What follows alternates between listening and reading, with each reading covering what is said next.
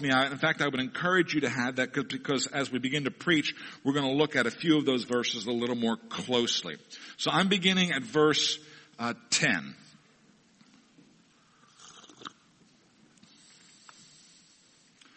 The governor made a sign for Paul to speak, so Paul answered, Governor Felix, I know that you have been a judge over this nation for a long time, so I am happy to defend myself before you. I went to worship in Jerusalem only 12 days ago. You can learn for yourself that this is true. These Jews who are accusing me did not find me arguing with anyone at the temple or making trouble with the people. And I was not making trouble or arguing in the synagogue or any other place in the city. These men cannot prove the things that they are saying against me now. But I will tell you this, and this is the part that I want you to hear. I worship the God of our fathers as a follower of the way, which these Jews say is not the right way. And I believe everything that is taught in the law of Moses and that is written in the book of the prophets. I have the same hope in God that these Jews have, the hope that all people, good and bad, will be raised from death. This is why I always try to do what I believe is right before God and before everyone. I was away from Jerusalem for many years. I went back to take money to help my people. I also had some gifts to offer at the temple. I was doing this when some Jews saw me there. I had finished the cleansing ceremony. I had not made any trouble and no one was gathering around me, but some Jews from Asia were there they should be here standing before you.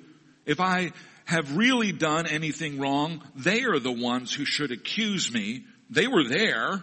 Ask these men if they found any wrong in me when I stood before the high council meeting in Jerusalem. I did say one thing when I stood before them and shouted, you are judging me today because I believe that people will rise from death. This is the word of the Lord. Let us pray.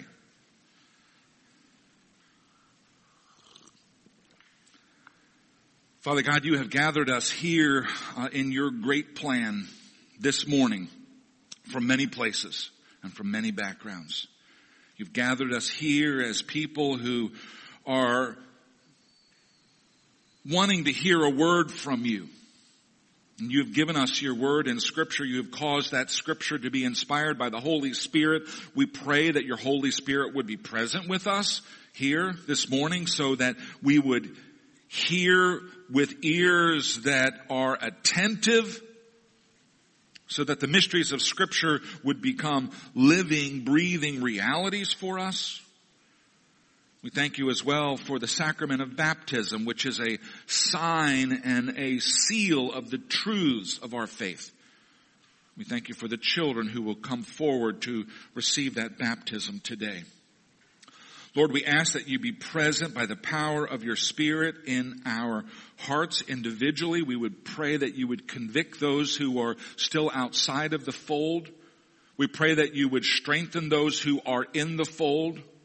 And we pray that you would bring glory to you, to yourself, for you alone are worthy, Father, Son, and Holy Ghost. Amen. Amen. So if you have there in your bulletin that passage, I would ask that you would open that up because I just want you to have these verses in front of you. I'm going to just look at verse 14 through verse 16 and then jump down to the end at verse 21. This is really the core of what Paul is saying in his defense. Of course, what you have here in scripture, it's not a transcript of everything that was said. It's kind of a condensed version. I mean, maybe Paul talked for 20 minutes or maybe he talked for 40 minutes. I don't know how long his speech was, but what you have here in the Acts of the Apostles is a kind of a summary of what he said. And at verse 14 we read this, I worship the God of our fathers as a follower of the way. Now sometimes Christians are confused about this. What's the relationship between Christians and Jews? Paul, of course, was born a Jew. He was a very religious Jew. He was a good Jew. He was an observant Jew. He was part of a group that were called Pharisees. And, but Paul begins his Christian confession by saying, I worship the God of our fathers as the follower of the way. In other words, Paul is saying that to be a Christian is simply to be worshiping the same God that the Jews are worshiping. We who follow Christ have been grafted into Abraham. Okay, we don't have anything over the Jews. We've been joined to them. They are the root out of which this truth emerges. I worship the God of our fathers. It's not a new God. It's not a different God. And the important thing to see here, I think, is that the Old Testament, the Hebrew scriptures, and the New Testament, the, uh, the Greek scriptures are one. Alright? Be very, very careful of dividing the Bible and saying, oh, this is the real part of the Bible and that part's just history. It's one Bible. Alright? We worship the God of our fathers as the followers of the way. As I said, the way is just the word that was used during those years for what we would now call the church. Secondly, the Jews say that this is not the right way. Okay, so there's a, there's a difference of opinion. They're both worshiping the same God, but there's a difference of opinion about, uh, how that, uh, um, uh, about how that worship is supposed to take place. The church is the way, and it's interesting, I, I, would love to know who came up with this term, the church is the way. One of the things that we uh, uh see is that Jesus identifies himself as the way. You all re- recall his saying, I am the way, the truth, and the life. No one comes to the Father but by me. Now this is an audacious claim. So here he is, he's a, a, Jesus is a wandering Jewish rabbi, and he's preaching to thousands and thousands of people in Palestine, and he says, you know, the only way that you have access to the Father, to Yahweh, to the God of the Old Testament, the only way that you have access to Him is through me. Alright? You can see why that would upset some people, but that's the dividing line. As Christians, we affirm that Jesus was not lying, that he was telling the truth when he says that I am the way. The other thing is, is that Jesus describes two ways. He said that broad is the way that leads to destruction and death, but narrow is the way that leads to life and only a few are going to find it. He of course is describing the way that he has laid out the Christian life is a path. It's a journey. It's a road. It's a way. We enter that way by professing faith in Jesus Christ. What we're going to see this morning is a public profession of faith in Jesus Christ. When we profess faith in Jesus Christ, when we acknowledge ourselves as sinners and Him as our Savior, we enter the way. Well, that's not the end of the story. That's the beginning of the story. Okay, we're going to see two young Christians who've already professed faith in Jesus Christ now in baptism make a public profession of faith. By the way, there are no closeted Christians. Okay? You can't just believe in Jesus in your heart and not tell anyone and actually be a Christian. To be a Christian is to be out of the closet. Okay? And the way that we are out of the closet is by being publicly baptized. Okay? Those doors are open. Anyone can come in here. This is not a secret meeting. Alright? Thank God we live in a country where Christians don't have to meet in secret. In other places in the world, persecution is going on. Alright? And even in those places, they're out of the closet. Alright? That's what it means to be a Christian. To be on that way. And so these young people are entering that way. It's a narrow way. The world's way is wide. The world says, hey, you can do whatever you want.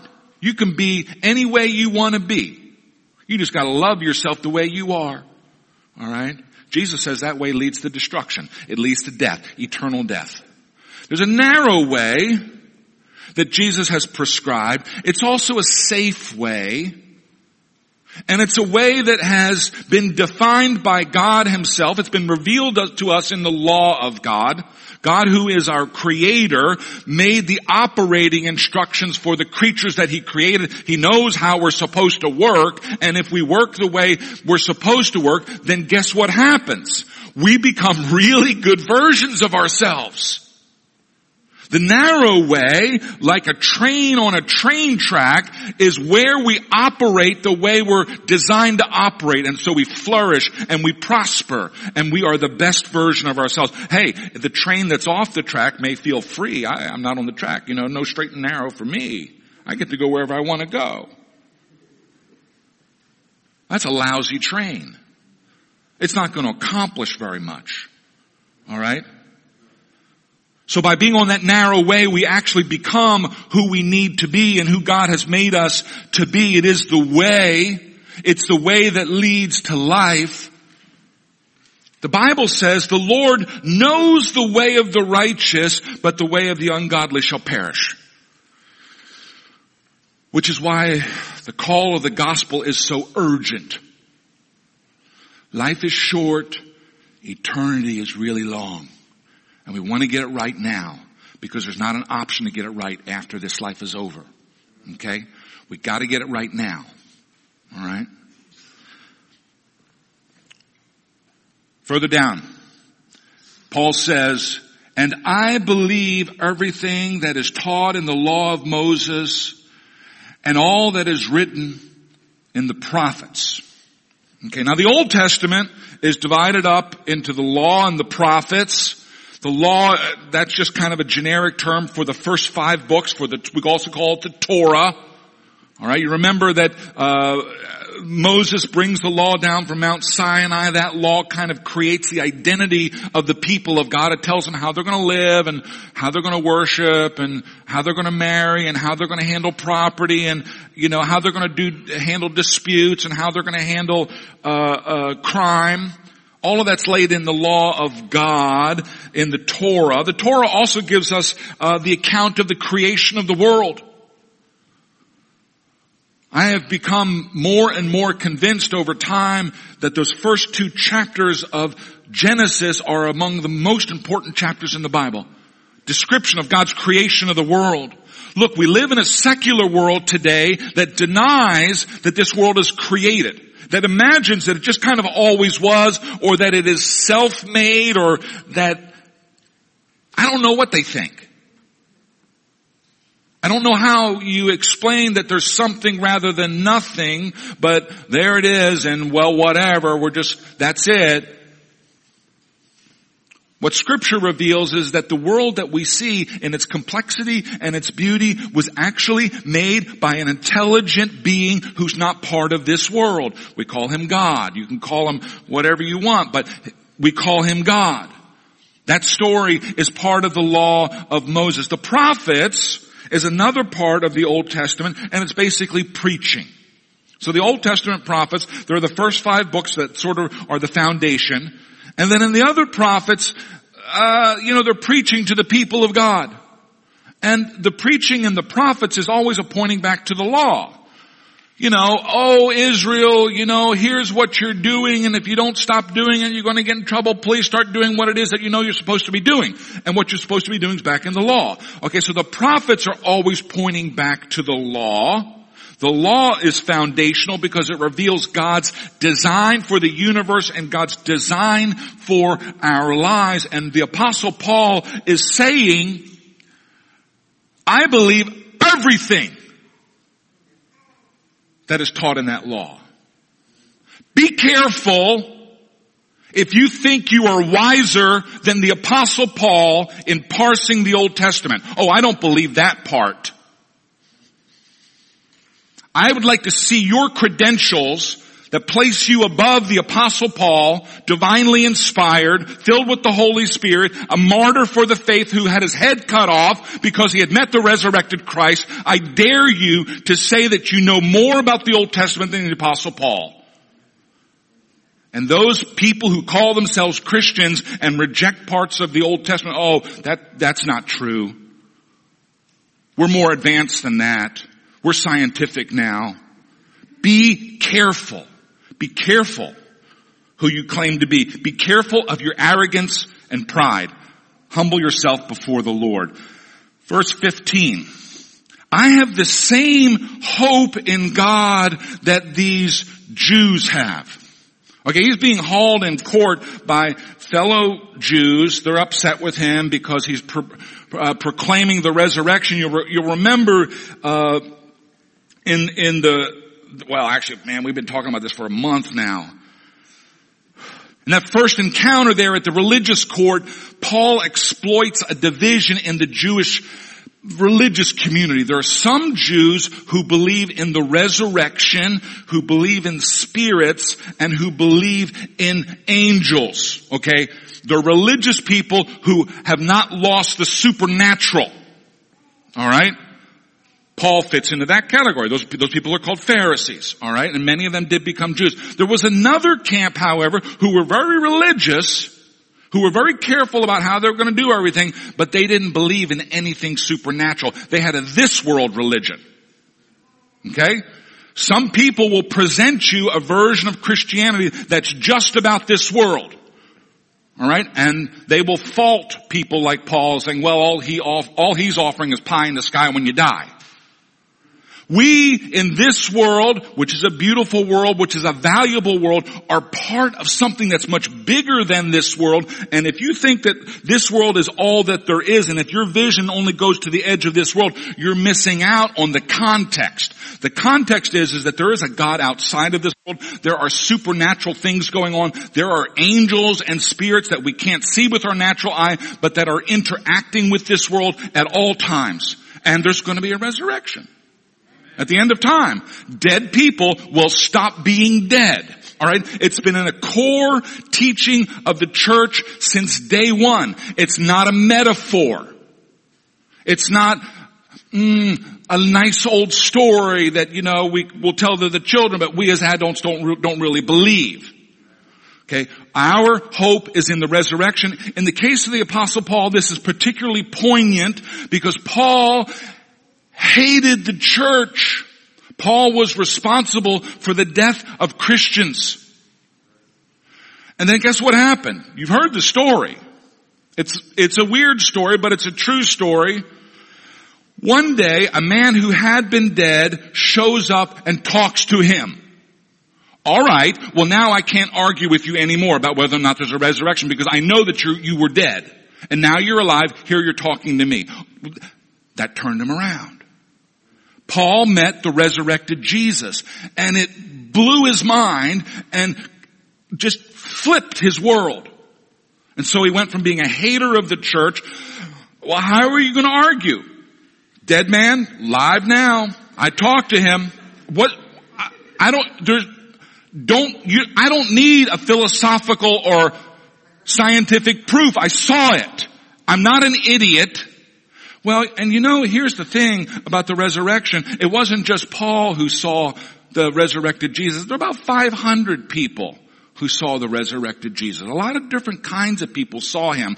And when the gospels were written, they were written during a time when a lot of those people were still alive. And if they had been if they had been lying or if they had just been fools or if they had been like mentally ill and delusional having hallucinations, you know, somebody would have said something. And the weird thing about the ancient literature is, is it's silent on that. All we hear is this uniform testimony of the church, multiple voices, people saying, you know, yeah, yeah, I mean, it's weird. I know it's weird, but Jesus got killed and then he wasn't dead anymore. And we saw him and we ate with him and we talked with him and we went for a walk with him. What are you going to say? The hope that all people, good and bad, will be raised from death. Some of the Jews believed in this. The Pharisees believed in it. And many of the Pharisees did become Christians. The hope of the resurrection is core to the gospel. It's core to the Christian faith. We as Christians have professed the resurrection of the dead since the earliest times of the church. We, after, uh, as part of our baptismal, uh, as part of the baptism, we're going to um, recite the Apostles' Creed, one of the really early creeds of the church. And one of the lines in there is, is, is that the belief in the resurrection from the dead. All right. Well, that's I have a whole, I haven't started my sermon yet, so I'm a little worried. Because my sermon's here. Here's page one. Okay, so we haven't we haven't gotten into the sermon yet. So my what jumped out at me in in Paul's speaking here is this line here. I have the same hope in God that these Jews have the hope that all people, good and bad, will be raised from death. Now it's important that we recognize that the resurrection is not just of Christians. It's not just of believers in Jesus. It's not just of people who are righteous or justified. Everybody is going to be resurrected. Okay, when the resurrection happens, it's going to be a general resurrection. Everybody gets resurrected. But here's the puzzle about it. Not everyone's going to be happy about being resurrected.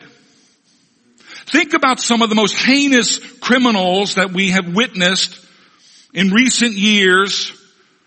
They kill people and what do they do? They off themselves. They go into a crowd of people and blow themselves up. Okay? Somehow I'm able to live with my heinousness by putting an end to my own life. I'm now beyond your, your reach. I'm beyond the law. The law can't do anything to me. I got away. Ha ha ha! How surprised are they going to be when they get resurrected and they get to meet the judge? Okay. There will be justice in the end. After the resurrection comes the judgment and all people will be judged. Everybody who's ever lived on planet earth will stand before the judge and that judge will be Jesus. Okay? The resurrection happens at the second coming. Jesus is going to appear and the dead in Christ will rise and the prophets are pretty clear that the day of the Lord or the second coming uh, isn't going to be good news for everyone. It's going to be good news for those who are in Christ. It's going to be good news for the righteous. But for those who have rejected God, oh woe to them. Listen to Amos chapter 5 verse 18. Woe to you who desire the day of the Lord, for what good is the day of the Lord to you? It will be darkness and not light. Malachi 3, 1 and 2. The Lord will suddenly come into his temple, but who can endure the day of his coming? Who can stand when he appears? That's an important question. Who is it that's going to be able to stand in front of the maker of the entire universe? I don't, I, I mean, it's going to blow our minds. We're going to stand in front of the maker of the universe. Well, he's not just the maker of the universe, he's also the writer of the law, and now he's the judge, so it's going to be triply mind blowing. Who can stand in that circumstance? Well, the answer is only the person who's asked for God's mercy. Only the person who's received God's mercy. Only the person who's wrapped themselves in the robes of Christ. The Bible says none are righteous, no not one. The Bible says all have sinned and fall short of the glory of God. When you walked into this building, you walked under a sign. You may not have read it, but you walked under a sign announcing that this is a fellowship of sinners. Alright? This church is a fellowship of sinners. You're not allowed to join this church if you're not a sinner. Alright? We're also redeemed. Okay? We've been born again. But we recognize that we had a problem with God. It's our sin problem. And we recognize that all have sinned and fall short of the glory of God. You know, there are a lot of people walking around with a very kind of, uh, unrealistic, uh, evaluation of their own merit and their own worth. I'm not as bad as that guy. I've never been to jail. Our standards are not God's standards. The Bible says the wages of sin is death. And that death is, of course, the judgment that God had warned Adam and Eve about way back in the Garden of Eden. The problem with sin is that it not only violates our own standards, I mean, you know, in our hearts of hearts, even those of us who are not Christians, even those of us who reject what the Bible talks about, uh, we still have standards that we know that we fall short of. We know that we have, uh, uh, all of us have an uneasy conscience about how, how we, how we've lived. But it's not just that sin violates our own personal standards. It's not just that I haven't lived up to who I uh, see myself being, but it also insults God. And God in His very nature is entirely opposed to anything that violates His law. God hates sin. I mean, we always talk about God being a loving God, but God hates sin. And the reason he hates it is because sin messes up all of the good stuff that he made. He made this beautiful thing and then we come storming through it and mucking it up. And he hates that. It's like a vandal senselessly and hatefully destroying beautiful works of art, killing beautiful children, just smashing. That's what sin does. It creates ugliness and destruction all around us. And God hates sin because God loves His world. He loves His creation. He loves us. Now the problem with sin internally, in our own hearts, in our own lives, is that sin is like a drug. And being a sinner is being like an addict. And addicts can't help themselves. Okay? An addict needs someone outside of himself who intervenes, who makes an intervention. The Bible says that when we were dead in our sins and trespasses is when Christ intervened. Do you get what's happening there? Okay, dead people don't do anything. If you've been raised from death, it's not you who raised yourself, it's Jesus who raised you, alright? And so God has to intervene because we can't save ourselves. Yeah, I'm all for people improving their lives and mm, having new resolutions. But man, if you think you're going to improve your way into heaven, woo, you're wrong. Jesus said, God so loved the world that he gave his only begotten son. Now I don't know if you've thought about what that means that he gave the only begotten son, but what it means is that he gave him as a sacrifice. Gave him to die. Okay? Because the death of Christ pays for the sins of the world. God so loved the world that he gave his only begotten son to be a sacrifice for our sins on the cross that whoever believes in him will not die but will inherit eternal life. Okay? John 3:16 it's probably the you know the most famous verse in the Bible. Even pagans and people who watch baseball know John 3:16. But the verse that I like is the one after it. John 3:17. For God did not send his son into the world to condemn the world, but that the world might be saved through him. Okay? God isn't out to get us. God is out prowling around to save us. Alright? And if you've had God chasing you in your life, it's because He loves you and He wants you and he wants to have a relationship with you. Some of you might have children who are estranged from you. Who've gone off, who've broken ties with family. Nothing could be more grieving to a parent. Parents never get over this. And God the Father feels that way about us. In our sin and in our rebellion, we've alienated ourselves from the family of God. We've walked away from God. We've walked away from our birthright. And God is relentless in pursuing us because God loves us. God sent His Son into the world so that the world might be saved through Him. Who can endure the day of His second coming? Who can endure when Christ will stand in front of the world and judge the whole world in His glory? Only those who've placed their faith and hope and trust in Jesus Christ. Only those who have recognized their own sin, their need for a Savior, who've recognized their inability to fix this problem, only those who have cast themselves on the mercy of God and say, help! Only those who've trusted in the shepherd, who's the good shepherd, who lays down his life for his sheep. So have you done that?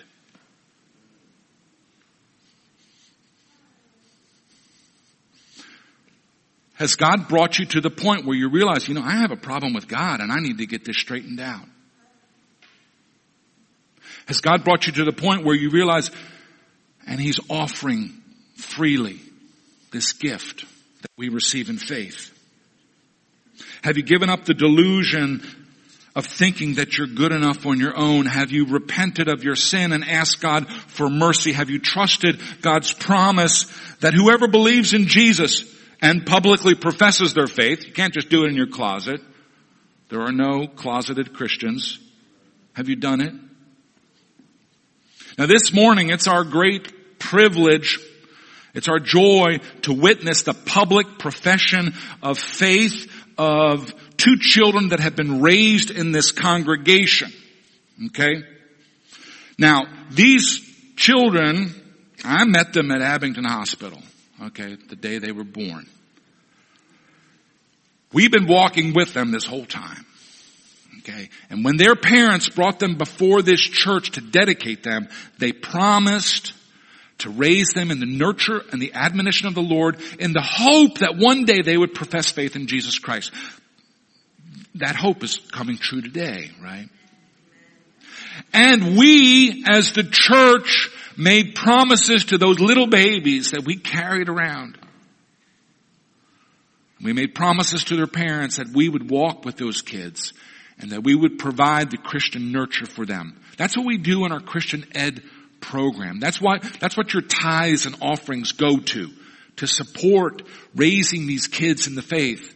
That's where your contributions to Valley Christian School go to, to helping young kids understand the gospel. What we're seeing today is the fulfillment of promises that were made 10 and 11 years ago. They're, they're bearing fruit now. You've been investing week by week in these children and now you're beginning to see the payoff uh, of this investment. It's one thing to know about Jesus and it's another thing to know Jesus.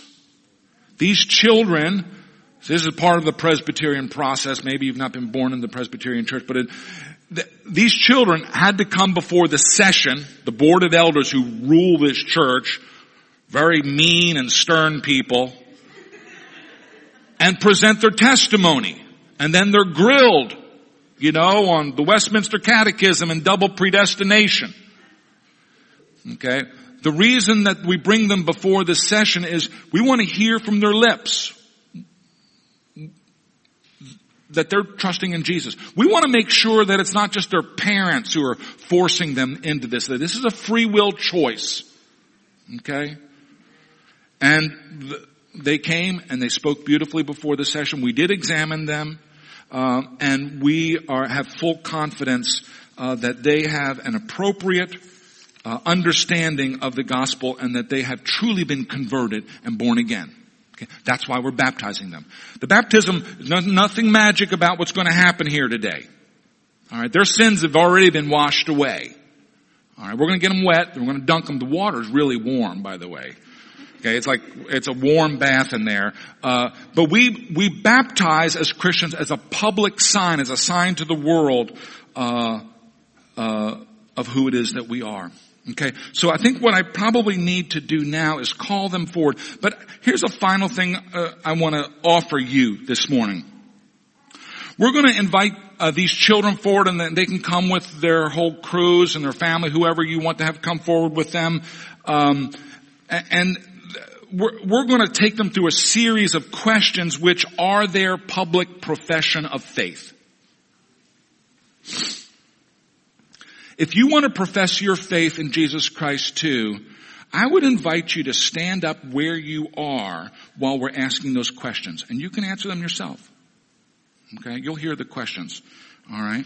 And I think we're going to do that now. And I think there's another part of what I need that's missing. And you, here, here's the tough part. Usually Charlene Crawford helps with all these things, but she's the mother right now. All right. Let's get some of these kids up here.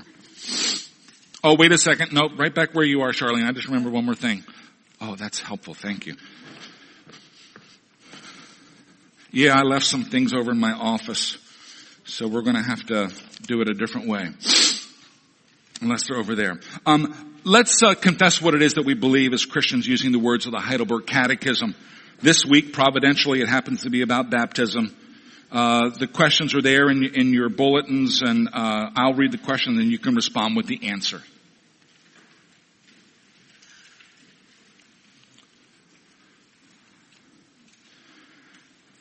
How does holy baptism remind and assure you that Christ's one sacrifice on the cross benefits you personally?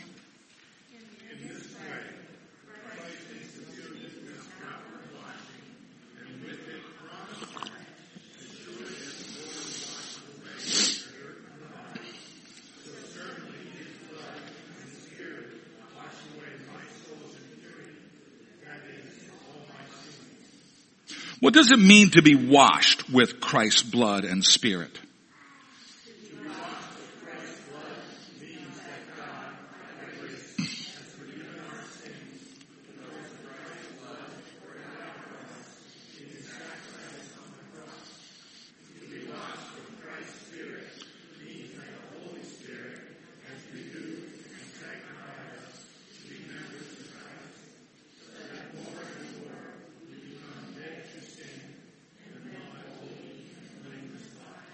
Where does Christ prom- where does Christ promise that we are washed with his blood and spirit as surely as we are washed with the water of baptism?